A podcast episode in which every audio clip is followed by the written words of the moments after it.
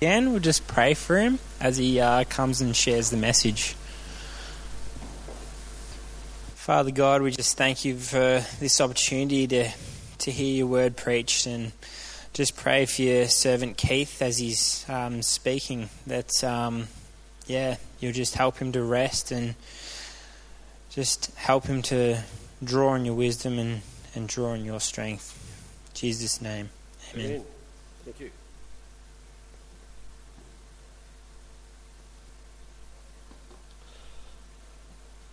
It's an interesting topic that I'm going to address tonight about gender, sexuality, our identity, marriage in the Bible. You know, without sex, none of us would be here.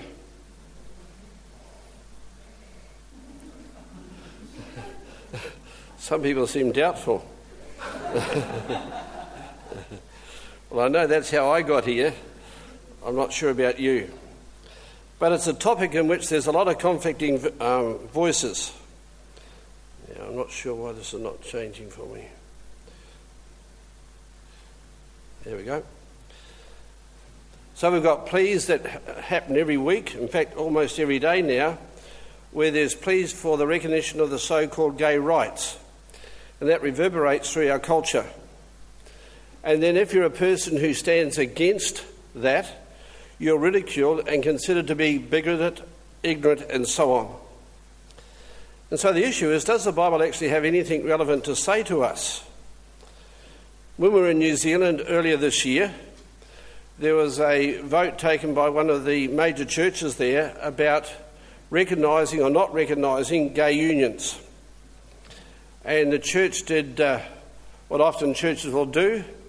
They decided they wouldn't make a decision. They'd wait for another 2 years. And it was interesting to see the write-ups in the paper because of that. And a lot of folk had some rather strong words to say about that particular denomination. Just this last week, Andrew Bolt's page in the Herald Sun highlights this issue. And why are so many people saying no to a plebiscite? If you don't know what a plebiscite is, it's going to be a vote that the registered voters of Australia can actually say yes or no to a particular issue. The issue is whether or not to recognise gay unions as a marriage. Now, as you're aware, Ireland actually had a vote taken by the people, and they voted yes to recognising gay unions as a marriage. And many of the folk here celebrated that. But those same people now are saying, we don't want to vote here because of all the things it may or may not do. In other words, while they applaud the Irish, they don't want to trust Australians with the same chance of having a vote. Leading up to the election, about 2 weeks before the election, the Herald Sun ran a survey, and one of the issues was whether or not we should recognise gay unions as a marriage. 67% said no. And I suspect that why these folk are against a plebiscite is that it's not going to go the way that they would want it, therefore they say we should not have it.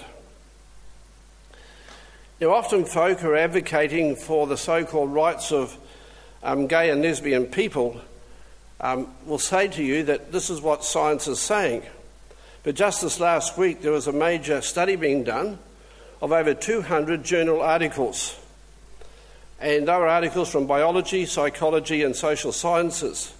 And they surveyed this range of articles to do with gender and sexuality. So what did they discover? Now, these folk are professors and high-profile professors in the US. They found that there's no scientific evidence for a whole range of things. In terms of sexual orientation, the idea that people are born that way is not supported by the evidence. Or there's no compelling causal biological explanation for human sexual orientation. And when compared to the general population, the non-heterosexual subpopulation are at an elevated risk for a variety of adverse health and mental issues. And so they also summarise some of the other things, and they say that, you know, there's no evidence to back up the so-called claims of lesbians and gays, homosexuals, They won't find it in terms of research. Now, I'm not too sure whether you're aware of all the various terms, but heterosexuality refers to those with an orientation towards a person of the opposite sex. Homosexuality are those who have a primary relationship with those of the same sex. And you may have seen the initials LGBT. These are folk within the lesbian, gay, bisexual, transgender community. And often they'll add a Q and an I and an A plus after that. So it's all inclusive. So does the Bible have anything to say about this issue? And so tonight I want to look at 8 passages which I think throw light on what we as Christians need to believe, but also how we need to behave in terms of our sexuality. So those are the passages that we will consider. Now, the Bible begins with God creating the heavens and the earth and mankind, humankind. And that provides the basis for our discussion of gender, sexuality, homosexuality, marriage, and the Bible. So what does the Bible say? Genesis chapter 1, which is the first book of the Bible, we read, "Then God said, let us make mankind in our image, in our likeness, so that they may rule over the fish in the sea and the birds in the sky, over the livestock and all the wild animals, and over all the creatures that move along the ground. So God created mankind in his own image. In the image of God, he created them. Male and female, he created them.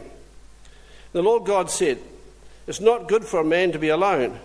I'll make a helper suitable for him. So the Lord caused the man to fall into a deep sleep. And while he was sleeping, he took one of the man's ribs and closed up the place with the flesh. Then the Lord God made a woman from the rib he had taken out of the man, and he brought her to the man. The man said, this is now bone of my bones and flesh of my flesh.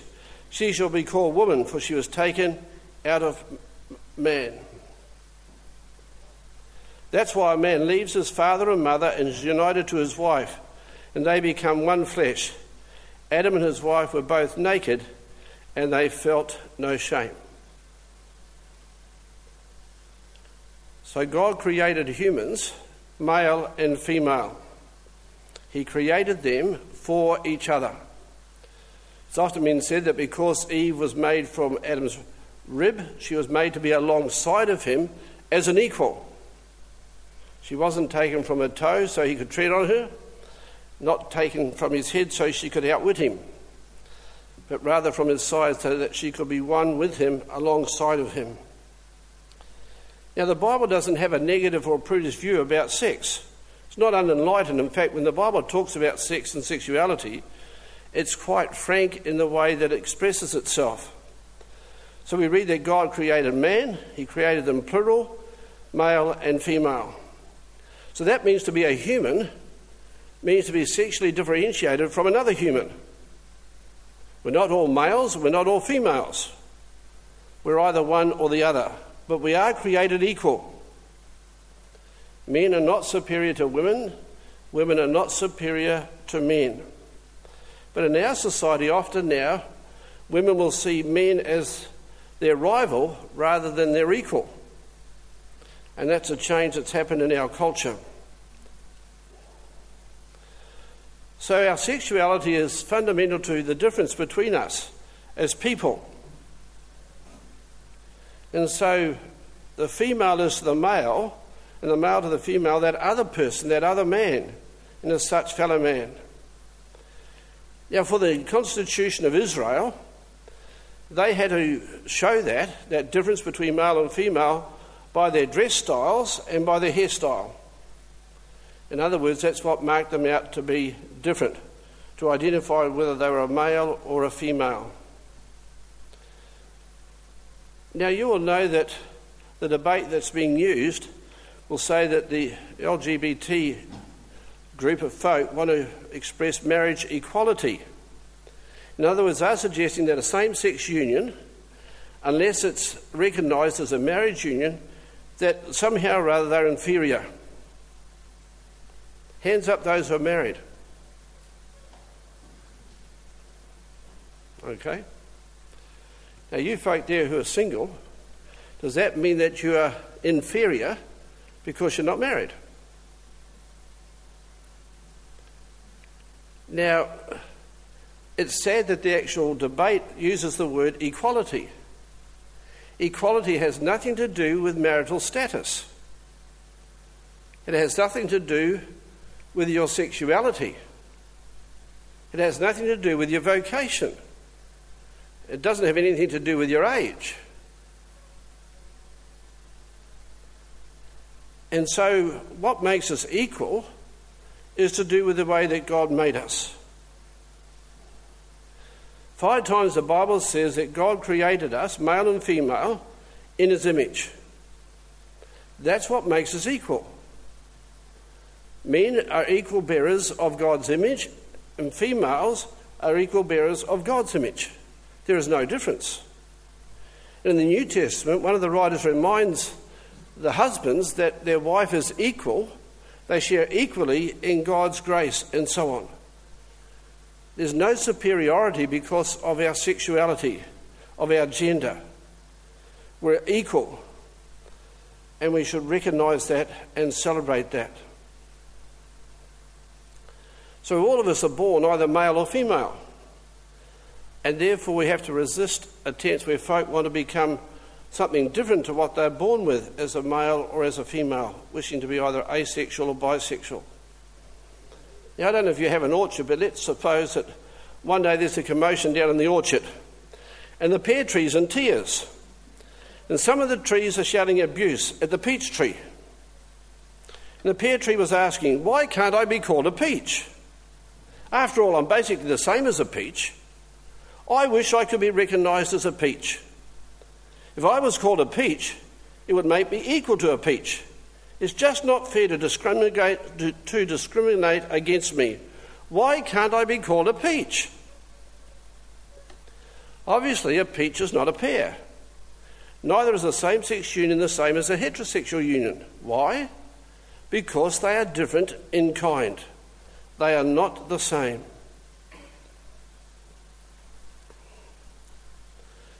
So that truth is embedded in nature. The Bible clearly affirms marriage is a heterosexual union between a man and a woman. And the Bible teaches that same-sex unions like adultery violate God's ideal. So Jesus asks this question, have you not read that the one who made them at the beginning made them male and female, and said, for this reason a man shall leave his father and his mother, be joined to his wife, and the two shall become one flesh. So Jesus is saying that the union between a man and a woman in marriage is what God ordained from the beginning. It was his purpose. And so he says God joins these people together. And that's still true for heterosexual unions. It's a relationship unique and like any other. So let's have a look at these Bible passages and see what we can learn. Now you need to be aware there are folk, some in the church and some outside the church, who want to discount these passages that we're going to look at. The first is the story of Sodom and Gomorrah. They were 2 cities down by the Dead Sea in Israel. Cities that were very corrupt. And as God viewed those cities, he decided that he should destroy them because of their evilness. Living in that city was a man called Lot with his wife and family. And so God sends folk there to warn him and to get him out of the city, 2 angels. And so they called to Lot, and so he gives these men who visited him, these angels, hospitality. And the men of Sodom and come around Lot's door and say, give us these visitors that you've got there. So this is what they say. They called to Lot, where are the men who came to you tonight? Bring them out to us so that we may know them. The word know is used 7 times in Genesis for sexual intercourse. In other words, these folk were going to have homosexual rape on Lot's visitors. Now that's the Old Testament. And you might say, well, that's the Old Testament and so on, it's before the nation of Israel, we can just wipe it off. But the New Testament has a comment about it. So we just can't dismiss it because it's Old Testament. The writer Jude says, in a similar way, Sodom and Gomorrah and the surrounding towns gave themselves up to sexual immorality and perversion. They served as an example of those who suffer the punishment of eternal fire. In other words, Jude is saying what was true in Sodom, and therefore it was a perversion, it was immorality. And the Greek word there has a little two letters in front of it, ek, which means to indulge in illicit sexual behaviour, and it emphasised the fact that they literally glutted themselves on this. In other words, sex was their god. Homosexual sex was their god. So that's one example. Then in the book of Leviticus, where God gives Israel laws for them as a nation, as part of their constitution as a nation, this is what we read. If a man has sexual relations with a man as one does with a woman, both of them have done what is detestable. In other words, God identifies a relationship of man to man in a homosexual relationship as detestable and repugnant, and therefore it was condemned. Then we come to the New Testament, and this is the most explicit passage that we have in Romans chapter 1, which reads, God gave them up in the lust of their hearts to impurity, to dishonour their bodies among themselves. And since they did not see fit to acknowledge God, God gave them up to a depraved mind to do what ought not to be done. For this reason, God gave them up to degrading passions. For their women exchanged natural relations for those that are contrary to nature. And the men likewise gave up natural relations with women and were consumed with passion for one another, men committing shameless acts with men and receiving themselves the due penalty for their error. Now, nature means it's not according to what God had designed. In other words, these folk were acting in a way that God had never intended. So contrary to nature or unnatural means that they're doing something that God did not intend or want. Now, the reason they ended up in this situation was they rejected who God is. Now, we're actually saying, if you like, a musical rendition of the creed, I believe in. And these folk decided they did not want to believe in God as God, and the result of that was a perversion of their sexual relationships. That's how they ended up in that same situation. So according to Romans, homosexuality per se is wrong. It doesn't matter what the motives are. It doesn't matter about one's genetic makeup or hormone count. In terms of Romans chapter 1, homosexuality is in and of itself wrong. It's not what God intended. But then there's Corinthians. Now, to me, this is interesting. We need to say that homosexual activity is not the unpardonable sin. And you know that from this verse. Romans 6 says, don't be deceived, neither the sexually immoral, nor idolaters, nor adulterers, nor men who have sex with men, nor thieves, or greedy, or drunkards, or slanderers, or swindlers will inherit the kingdom of God. So sexual sin is only one of many sins that means will bar people from God's kingdom. And so it's just listed as one of many. So the word that's used here refers to being a passive in a same-sex relationship, or effeminate, especially of men and boys who are sodomised by other males in such a relationship. And the second word used is one who lies with a male as with a female. In other words, a sodomite. So that's just one of many sins that God is condemning in terms of that. Then there's another passage in 1 Timothy 1. And again you find that sexual sins are mentioned along with a range of others. It's not the only sin that we can commit.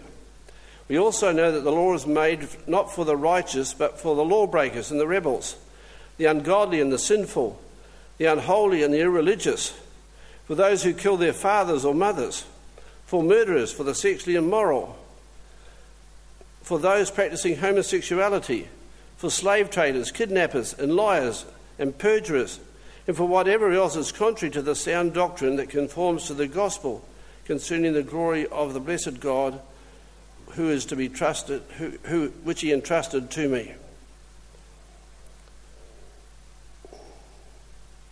So it's fairly hard to say, well, hang on, we can just write that off when it's listed amongst a whole range of things that God describes as being sinful. So the seventh commandment says we're not to commit adultery, and here in Timothy is an echo of that. It's a perversion of what God intended. Now there's a range of myths about sexuality. Some say that sexual act is the only way to express love.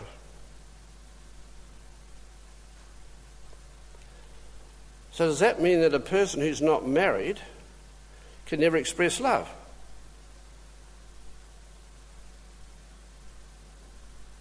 So it's a myth. Sexual expression is the only way to know true fulfillment. What happens when you get to 70 or 80 and you can't be involved in sex? Can you not be a fulfilled person?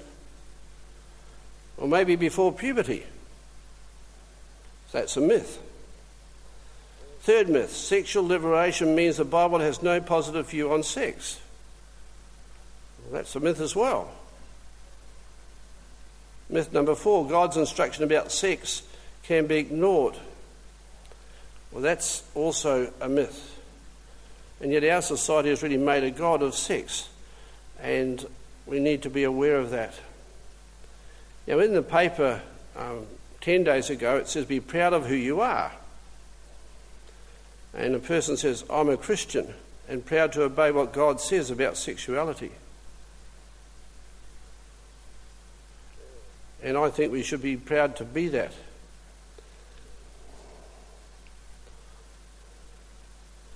Now, here's a whole lot of penguins, and they're all paired off except one who says, I am single, as though somehow or other they are inferior.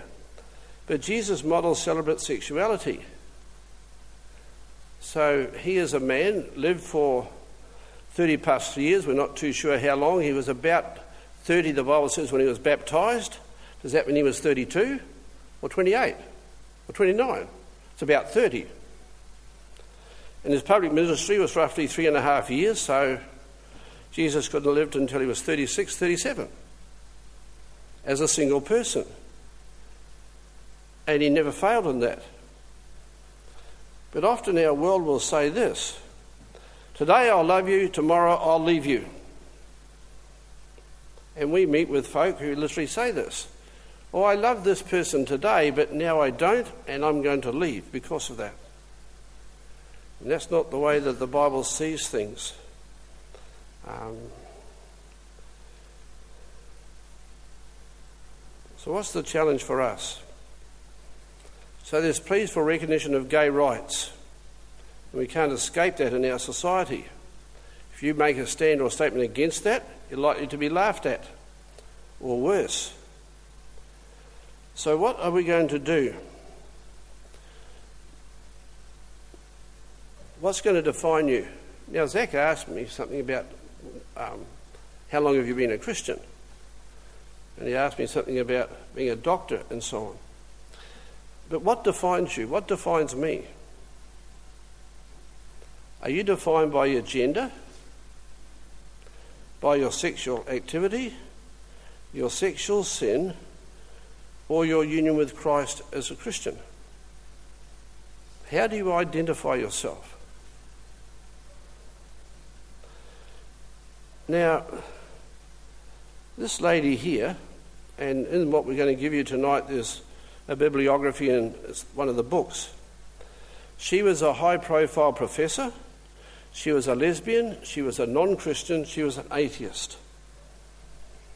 And over a period of 2 years, this book will tell you about her journey. In the end, she becomes a Christian. And because of her high profile as a professor and so on, people wanted her to come and speak. But what she noticed was that they wanted her to speak because of her sexual sin. And she said, that's not me. That's my history. That's one of the sins I committed. But that's not who I am. That's not my entity. That's not my identity. Today I'm a Christian. I belong to Christ. That's my identity. Now, in the back of the handout that you'll get tonight, there's 4 pages which details who we are as a Christian in Christ. And if you and I read through those statements every day for a month, I guarantee it will change the way that you think about yourself. Because it tells you who you are as a Christian. It tells you who you are because you are a Christian. The Bible says this means that anyone who belongs to Christ has become a new person. The old life is gone, a new life has begun. That's my identity. Now that's true for every one of us who's a Christian. So when you think about yourself, how do you identify yourself? As a male, a female, a mum, a dad, a teenager, high school student, a chippy, that's one of the folk over here, a plumber, pastor. How do you identify yourself?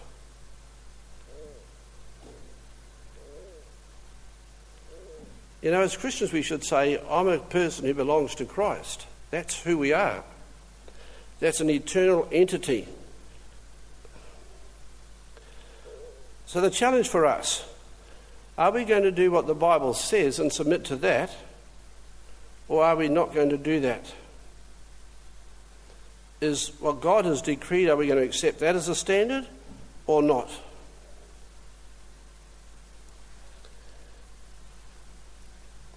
Now, a man or woman who lusts after a person of the opposite sex is not to pursue that longing. See, it doesn't matter whether you're a homosexual orientated person or not. Just because you have desires doesn't mean to say you should fulfill those. In other words, I might see a beautiful little skirt going across the horizon and I think, wow, she looks better than my wife, hasn't had as many birthdays. Martin Luther said you can't stop the birds flying over your head, but you can stop them making a nest in your head. In other words, I can observe that and think, wow, that's a nice looking woman. But if I continue to fantasize about that person and think, wow, I'd like to get this person between the sheets, that's lusting. And that's when I've crossed a line. It's one thing to acknowledge beauty, but it's a different thing to lust after that. And that can be true for any of us. So a man or a woman who lusts after a person of the same sex is not compelled and doesn't have to, or shouldn't, pursue that longing. We need to understand where our temptations come from. They come in different forms. Regardless of the biological basis for our temptation, you know, we can change our behaviour and if we can overcome it. Now, I believe that we can change the way that we think. And that can involve both our heads as well as our emotions. See, the Bible says whatever is true, whatever is noble, whatever is right, whatever is pure, whatever is lovely, whatever is admirable, if anything is excellent or praiseworthy, think about such things. Now, you try and do that for a day. You try and do what that verse says. This is what you're to think about. Now, I'm not sure what preoccupies your head, but I couldn't put a tick by all of those things each day. A lot of other stuff goes through my head, and some would be just straight out junk. It doesn't do what this verse is saying. And I can get preoccupied about some of the junk, if you like. But this Bible says, in the battle of the mind, we are to change the way that we think. Romans says, don't conform any longer to the pattern of this world, but be transformed by the renewing of your mind. Now, I've proved that I've been able to change the way I think about certain issues, about certain people. There's some people who have crossed my boundaries in my life, and you can end up hating those people. and fantasizing about how to get even with them. And it can be all-consuming. You can dream about it. You can think about it. It just obsesses you. As a Christian, that's not right or healthy. And I know I've changed the way I've thought about some of those persons. It hasn't changed the dirty rascals, if you like, but it's changed the way I think about them. And today I think about those folk and I just feel sorry that they could act in those ways which are so wrong and so sinful and so ungodly. And in other areas. And so all of us have a battle of the mind, what goes on. And we're encouraged by Scripture to transform our minds, be renewed in the way that we think. And this crosses a whole range of areas. The Bible says that temptation comes from our own desires and impulses, which entice us and drag us away. This desire gives birth to sinful actions, and when sin is allowed to grow, it gives birth to death. We have to be aware of what it is that we want in life. And not everything that we want or desire or have an impulse to do is right. We shouldn't allow those desires to give birth to actions. I can remember when I was at high school, and it was a high school of over 600 students. It was co-ed, and we went to school on a bus. And all of us guys knew which girls on that bus had low morals. Not only the ones who were on the bus, but also at high school. And so when you're a teenager and so on, what do you think about? You think, well, maybe you could take advantage of such persons. That's desire. But are you going to act on that? Well, the answer was no. And I thank God that where there was desire and the opportunity to fulfill that desire never intersected, never came together. Desire can give birth to sinful actions. We're not to allow that to happen in our lives. So who's going to win in our lives? Who's going to win the battle of our minds and of our desires in the area of our sexuality, our gender? Are we going to obey God and submit to Him? We are going to be disobedient and therefore in danger of being excluded from heaven because of our actions.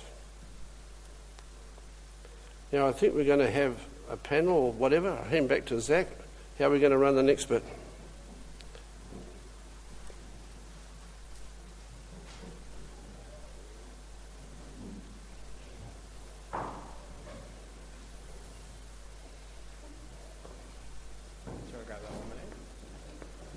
So we're going to have a bit of a time of question and answer time. We've also got some questions that Keith has actually come up with, which are really helpful. We're going to sit over here. I'll get some microphones going on. Give us a couple of minutes. While that's happening, have a think about questions that you might want to ask. We'll do our best to answer them, and we'll see how we go. Okay? Have a think. Cheers.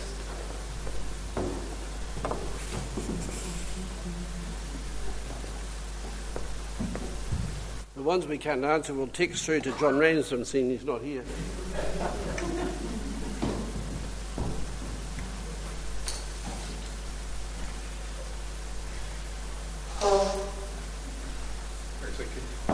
No, we're going to just think about this is going to hide us.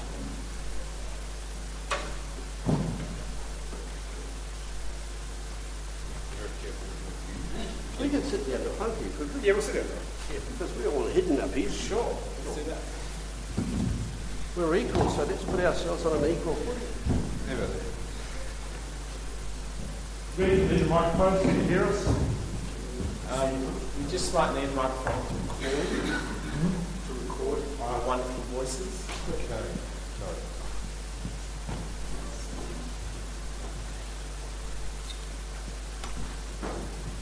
Sorry. So, just look over to my teammate. While Brent's sort of tinkering around for us, who would like to go first with a question? Cool. You can direct it to one person in particular, or... Well, we often hear in the Bible that we're supposed to forgive the sinners, but condemn the sin. sort of in a hard place, aren't we? That you can see the Bible telling us all the terrible things that the sin can cause. It's really hard sometimes to be cruel to people and just take the Christian line when you want to be their friend or you want to try and witness to them. So I just wonder if anyone has any ideas how you go about being a good witness without lying the law. Well, I think it depends on how you view the person. If you just view them according to their sin, you're going to have a hard job to relate to them normally. And so if you relate to them as an equal, as a person in God's image, regardless of their sin or sinful behaviour, it makes a huge difference. And therefore we can show love, care, compassion, understanding, etc., rather than an attitude which may be quite condemning and in fact wanting to have nothing to do with them.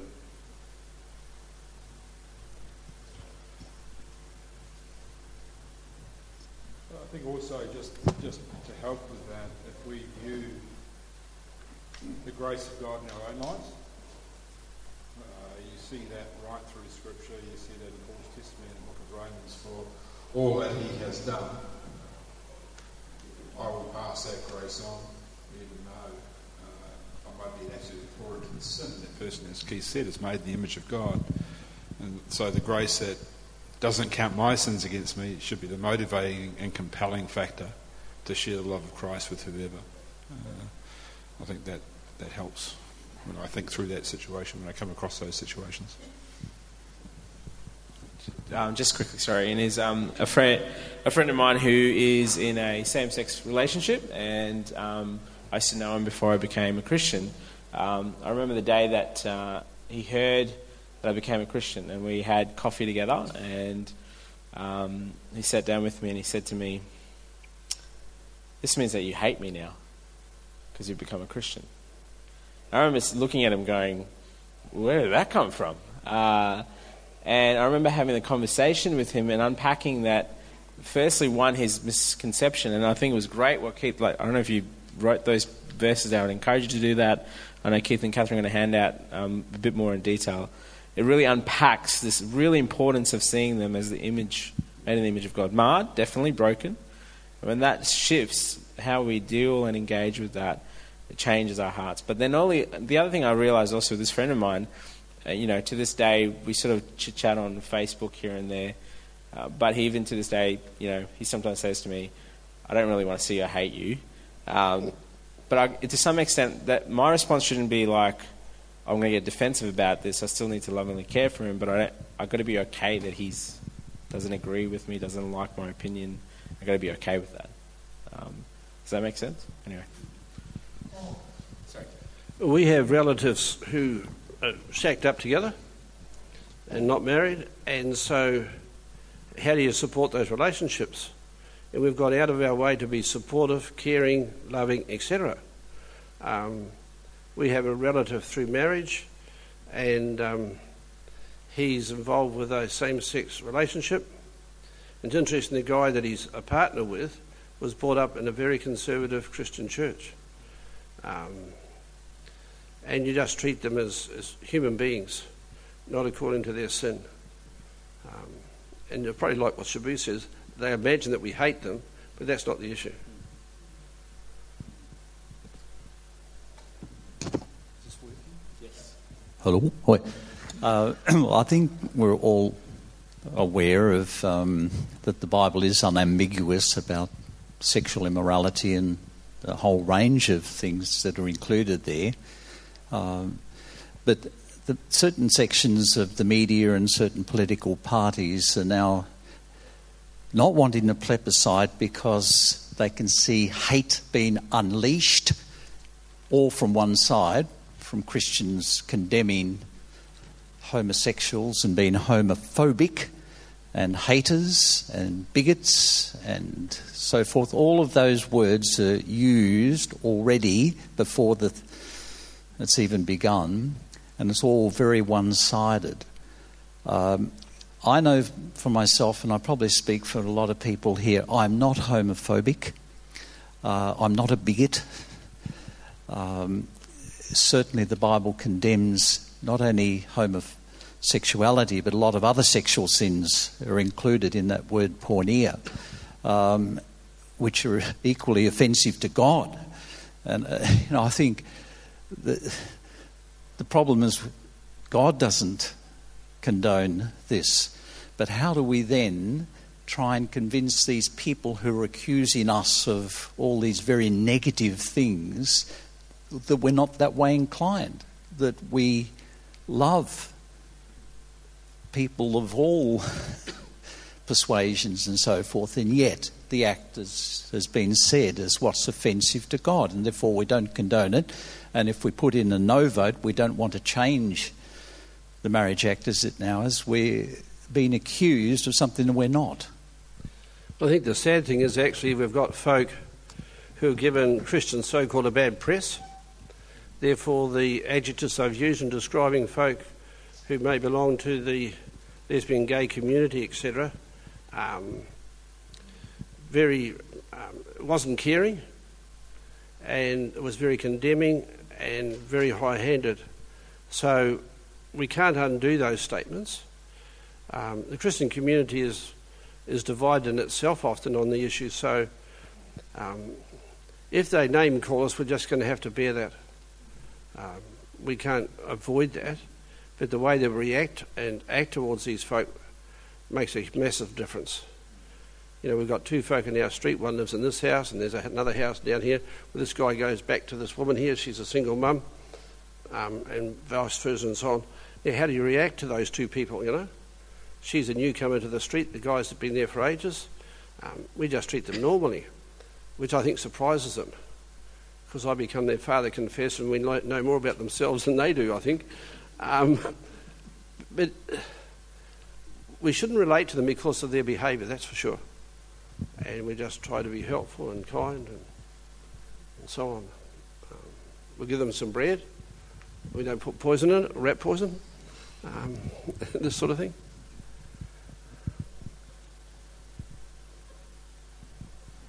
It's a really difficult one, Ian, because the Word of God tells us what is right and what is wrong. It's propositional truth. So we have truth before us, but it's about our own heart and our own attitude towards those who, the reality is that they're contravening God and His design for marriage, His design for sexuality and all those things. So we understand that from God's Word. But how is our response to that? It may not be that particular thing. It may be any other sin. What is our response to people who are openly in sin, really shaking their fist at God because of that? And I think the Bible clearly tells us, follow Jesus' example. Love your neighbour as yourself. Show them the love of Christ. Show them they created the image of God for a purpose, and that purpose is to have a relationship with Christ. The gospel can break those things down.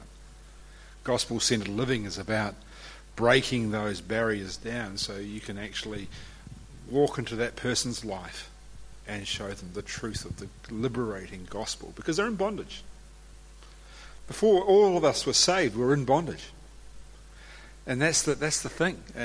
But we have the message of life, so you don't openly condemn because they do not know any better, but you do show the love of Christ with the purpose that the Lord can work in the heart and break that bondage away.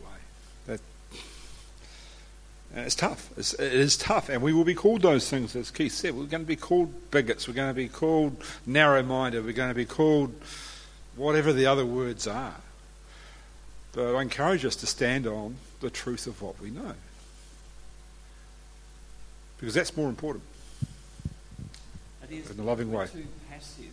Sorry? The vocal people that will smoke us, and they'll smoke the media. Yeah. We will be labelled. You try and get on 774 with John Fain on Talkback and see how you get on.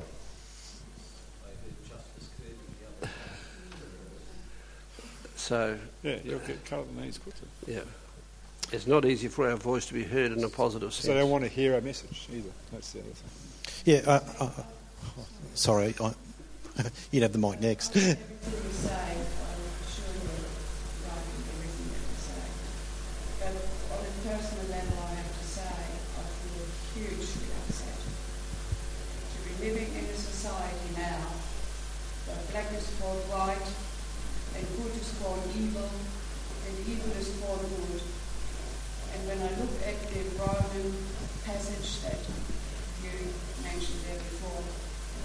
Actually, what we're seeing around us, homosexuality and all of that, is already the outcome of God's judgment. Because what he says is, because they didn't care at all about him, because they gave him away, that's why he gave them over to their desires. Now that is judgment, isn't it? That is God's response to what they have already chosen. You want it so much? Okay, you have it. But I, as a Christian, I have to say, I find it hugely upsetting. Hugely upsetting. All of us. Well, I mean, say God got upset about Sodom and Gomorrah, but historians will say that the Roman Empire virtually dissolved from the inside because of their morality. And no nation and no individual can get away with defying God and acting in ways that are contrary to what he wants. And God chooses his time to react to that, and he's merciful and so on. It is distressing. But there's a positive way of looking at it. You know, the Bible says all of these sorts of things are going to happen, and that's so-called last days. So, you know, the Bible says, well, lift up your head, Christ's coming is near. And so, you know, but you can be cheered up. You think, well, hang on.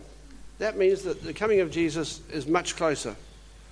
I won't say what one, well, I will say it, but one pastor said, you know, Jesus' coming is closer today than it was yesterday. Well, yeah, that's logical, but, you know. So you can be distressed because of sin. But also you can think, hang on, this is symptomatic that God is going to wind things up, and therefore we need to have compassion for those who we don't want to see them caught up in God's wrath, and share the gospel with them. Conspire us to do that. Yeah. So it's, I hear what you're saying, Judith, and that passage in Romans is amazing because what is the sole focus on it is that the creature, we are now worshipping ourselves as opposed to the Creator. That's why God has given us over, because in our own humanism and our own self-importance, we've put God's standards aside and we were worshipping ourselves. And that's not just in the area of sexuality, it's right throughout our society, and that's the world we currently live in. In the Western world, we live in that. Whereas God is, the gospel is spreading through China, is spreading through Africa. It's amazing the people that are turning to Christ in those countries. But in the Western world, we're worshipping the creature and not the Creator. And we're reaping the rewards, and hence all this sort of legislation that's coming through. We've moved from God's standards. Yeah, I think Judith summed it up very well. And I guess in Revelation, you also see that man's heart was hardened as well.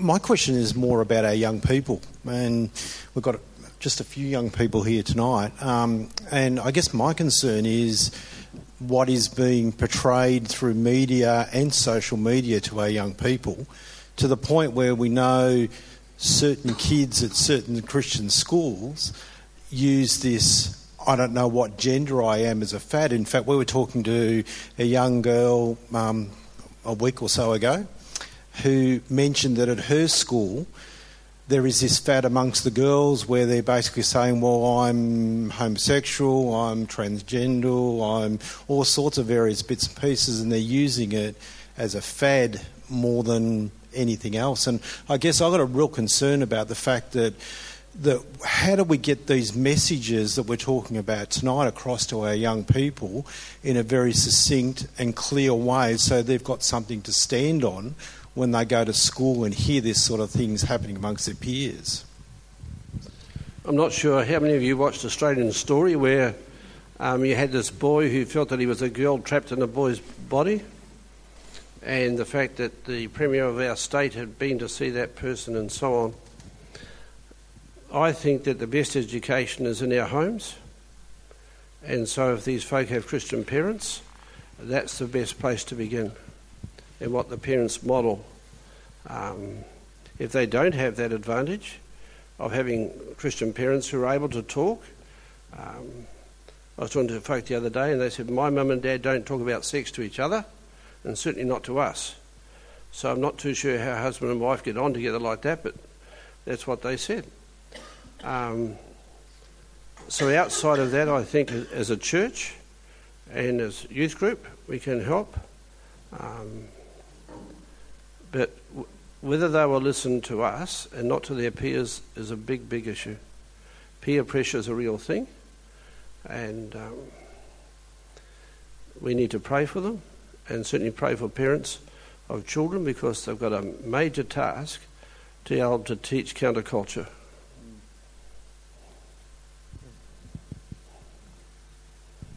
I just say, Andrew, the other thing I've been wrestling with as well is, so my background is public relations and marketing. So the campaigns that you're seeing are well thought out marketing campaigns. And so we've got to be careful that we don't buy into it, because they're, in a sense, selling a particular product, if you want to put it that language. So it's a minority that's trying to make it sound like a majority. So that's any marketing campaign, that's the thing they want to push, you know. So that's one side. So we can't fall into that trap as Christians. We've got to be careful we don't just go into fear or panic. We've got to trust that Jesus, who is sitting on the right hand of the Father, is ruling, is under authority, he's in control, he's, you know, all of these things. And in light of that, I think, you know, Beck and I have been thinking about this ourselves. So our three kids, you know, we are most likely going to put our son into a primary school that's a government school, both just season of life, but also we do actually want to engage with a lot of non-Christians. And so we're having this wrestle, but we're realising that, it, like Keith exactly said, it begins at the home.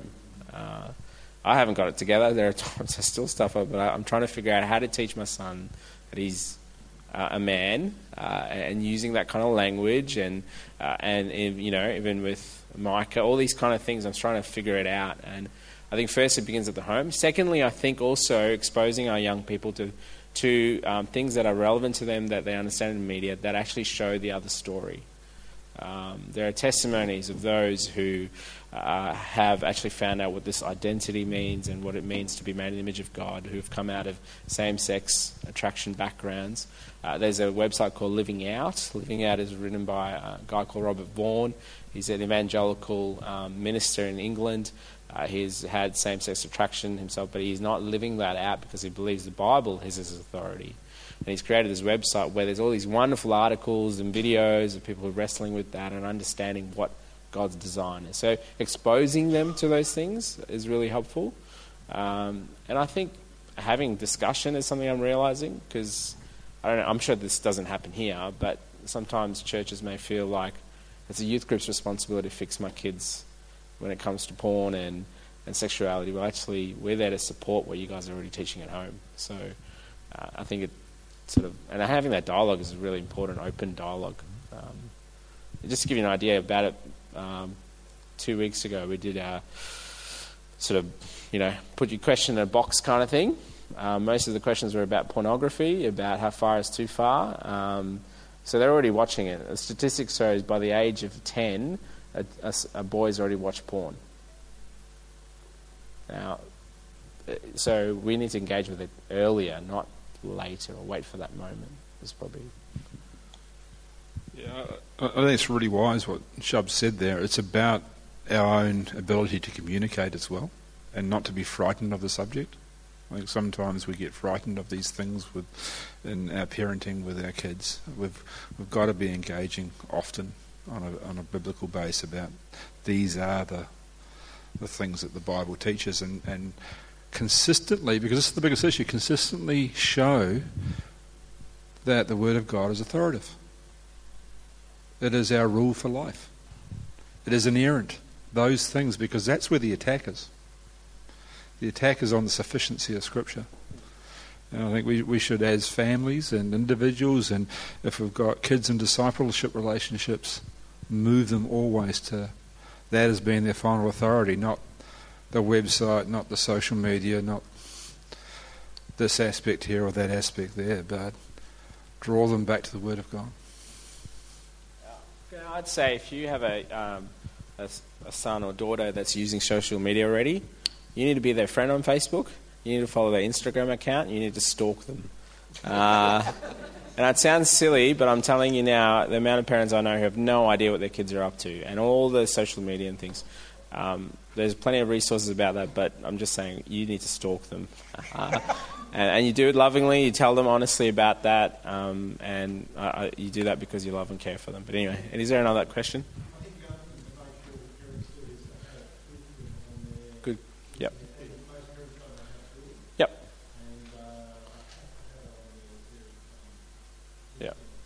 If you don't, talk to this gentleman who just said that.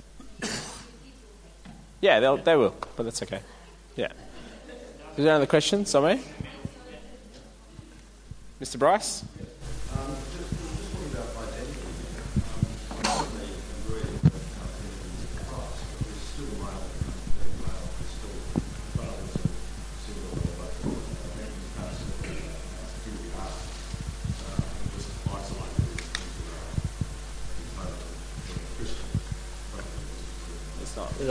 I wasn't trying to say that we're it's. Yeah. So my question is more about sexual orientation, because there are people who would say that they are attracted to homosexuals. But homosexuality seems described in the Bible. It seems to me that it's the behaviours that God is condemning. My question is really, if the person is attracted to the same sex, do you expect that person to change their orientation, or do you simply expect that person to not commit same-sex behaviours? Well, I think, for me, it's desire. So it's not limited just to desiring something with somebody of the same sex. And that's where the battle's going to be won or lost. And some people have been able to win that battle and some haven't. But some people would say that not through any means of them seeking it, but as they're growing up, they realise that they're quite different from what the other people in the same sex were getting involved in. And so they had this sense of being attracted to the opposite sex, person sorry, to the same sex. And so, you know, we're still, for instance, the person who realised that in his life and has fought against that and not committed any acts of homosexuality. But he obviously was trained and got to change it. But his orientation, his sexuality is that. But he hasn't given in to the behaviours. So is it right for him? I mean, he's praying that he would be changed and all that sort of stuff. He's come to the point that he won't be. That is part of his suffering as a human being. But he's been able to find intimate relationships, not in a sexual way, but with people of the same sex. And he says there needs to be a lot more teaching about how single people can enjoy intimate, close relationships, because we get a lot of talking, we get a lot of teaching about marriages and stuff like that, and for the people who marry and all that sort of stuff, but not so much in the sense of for people who are single. So I'm really wanting to know, is our expectation for people who are attracted to the same sex and who are Christian, do we expect them to change and become heterosexual? And if so, well, of himself. Yeah, I'm aware of him, and he wrote the book, I think, Washed or Cleansed but Still Waiting. The issue is, at what point does desire become sin?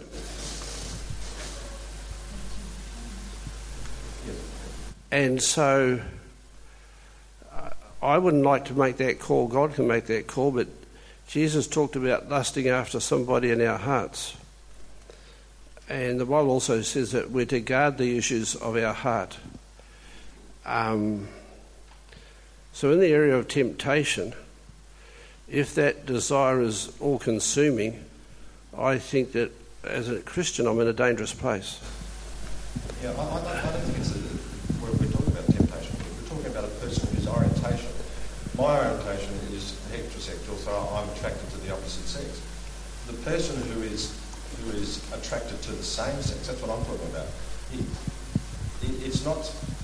He would say, or she would say, that that's how they were. That's how. Would they be saying they're born that way? Or what? I don't understand. I'm trying to understand the question, Peter. What? Could you help me with that? I'm just saying that Wes Hill's, here's something I know about. As he grew up, he realised that he wasn't having the same sort of thoughts as the other guys, that his attraction was towards a person of the same sex. And I'm saying that he didn't give in those desires to go and commit homosexual acts, and he realised as a faithful Christian that is wrong. What I'm trying to say is that there are people some people are attracted on one extreme, the people are attracted to the same sex, and on the other hand, the people who are attracted to the opposite sex, and there's a whole lot of things in between.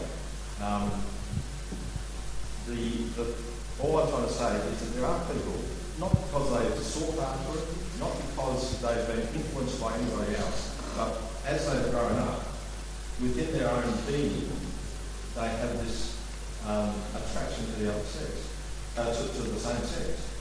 So all I'm saying is, do we as Christians expect that person to change to a heterosexual person? And is that really a fair? I would hope that person, through the power of the Holy Spirit's mind, would be renewed, as Keith talked about. It's about renewing of the mind, renewing of the heart to follow Christ. And that's where I think, as Keith was saying, it's not giving over to the desire. You may have attraction that way, but it's about taking 1 Corinthians 10:13. There's no temptation that is taken as common to man. So God is faithful, who will provide a way of escape, and the way of escape is the renewing of the mind. It's the Spirit of God transforming and changing that person into Christ's likeness, right? That's right. So, isn't that separate to a person's sexual orientation? Well, I'm not sure, because this book that I mentioned, this lady was the female version of what you're saying. Yeah. And she became a Christian, and this book talks about her pilgrimage, so that was changed. And so did she end up getting married? She is married. She's a pastor's wife. So I'm not prepared to make a call in the case of one person, like the man you mentioned, and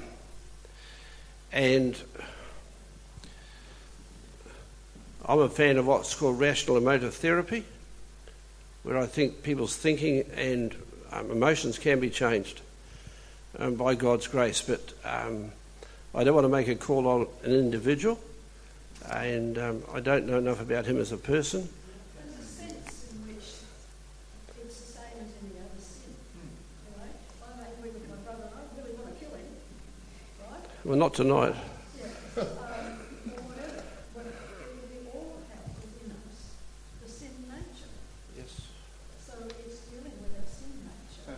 Spirit of God to change us, to renew our minds, to actually change our I was going to use that sort of example and just talk about... Can I just wait for a second? In my hometown, there were two guys who were drunkards, and they both got converted. For Bill, alcohol was a constant temptation for the rest of his life. If he went down the same side of the street where there was a pub, he just could not help himself but go in, and he would come out drunk. For the other bloke, we'll call him Mike, from the day he was converted, the temptation for alcohol was gone forever. Now, why God dealt with them differently, I have no idea. You can check up with God when you get there. But so one struggled for the rest of his life with a disposition as an alcoholic, and the other one, no problem. Now, the case that you're mentioning is a person like that, and he described it as his cross to bear. Well, But this person hasn't committed any. No, I understand he's not acting out his desire. I know that. But where does the desire come from? You're entertaining the thought in your head all the time, and that's what has to change. Well, yeah, that's true. So the question is really, if he doesn't submit, if he doesn't give it into those desires, but still remains as a person who is attracted to the same sex. Yeah. He just has to be wise and alert, you know? Yeah, I go and think about my example here, and I'm just thinking... Talk, yeah. Go for it. I go and understand like where you're thinking, but we're talking about the Bible sets out what sins are. We have so homosexuality is listed as a sin. We know pornography is, and I go and think, okay, for myself as a male, and I've struggled in the past with this as well, with a desire to go and look at pornography, and I've fallen for that in the past. Now. Is that right? Or like that's a wrong thing, and like the Bible sort of clearly goes and shows that that's a wrong thing. Now I know when I'm on the internet, I need to be careful. It's only ever a couple of clicks away. That's the reality of what the internet is. Now, how do I go and deal with that?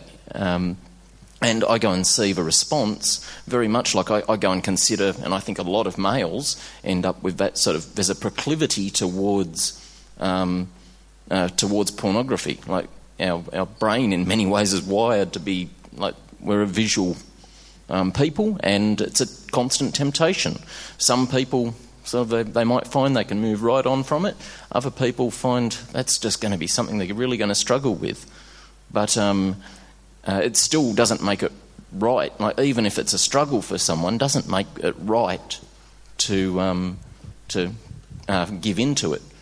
And so it's like the difference between the actual sin of doing something versus the sort of wiring that might be in a particular person. So the Bible goes and sets out clearly things that are right and wrong. And then I also think, even in my marriage relationship, like there's times where like we might sort of more or less sort of struggle, and like the desires we go up and down through the seasons of life, but we know that there's a certain design. Like God goes and sets out right relationships, and so using the Bible as our measure for everything, I think, I'm not sure I'm getting it out the way that I wanted to, but friends. Oh, it's fine. It's a good discussion. I'm sorry, but just letting you know, we're time-wise, we'll have to wrap it up soon. So, was there? Noel, did you want to? Look, I wonder how many of us have read the current issue of Eternity magazine. There's a testimony in there which is right along the lines of what this is about. It's the same fellow, is it? Same fellow. Yeah. Okay. Read it. And there was one about 4 months ago. Yeah. We'll make yours the last. Just recognising that discussion, and it continues, but not on that line. As Christians, do you believe we should have a social voice on this issue publicly? In other words, say our reasons why we oppose safe schools program, same-sex marriage. And I guess rule of thumb, I believe that when people don't believe the Bible, it's not a lot of good quoting the Bible to them to say, this is our reason. In other words, other pragmatic reasons we might be able to give. And if we do have that voice, is it just the church, or do we align ourselves with any other people in common with? Well, I've sent emails to every politician in the Liberal Party, the National Party, Labor Party, Greens Party. I missed out the six people. Yeah.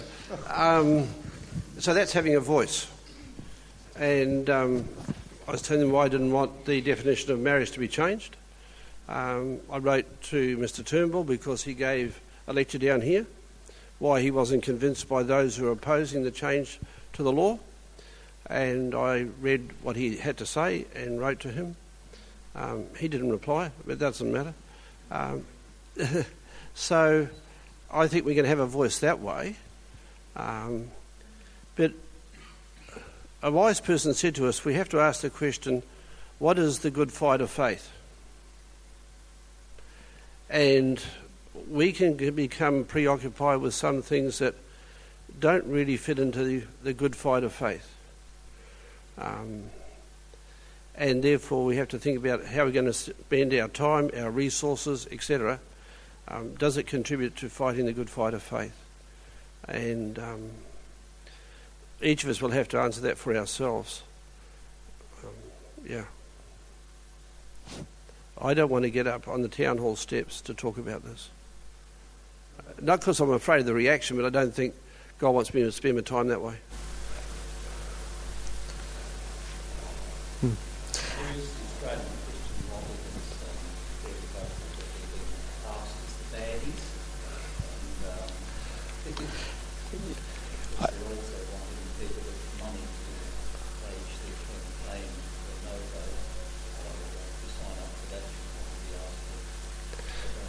I get their emails, but I don't contribute to their finances.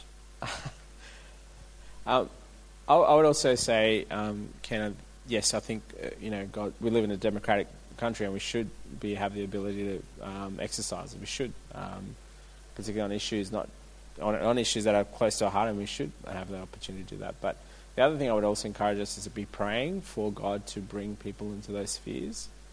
We need men and women who are Christ-centred in the media. We need men and women who are going to be in the political parties representing Christ. We need men and women who have the stories like Wes Hill and others who share these stories, who share Christ in a scenario where we might not be able to.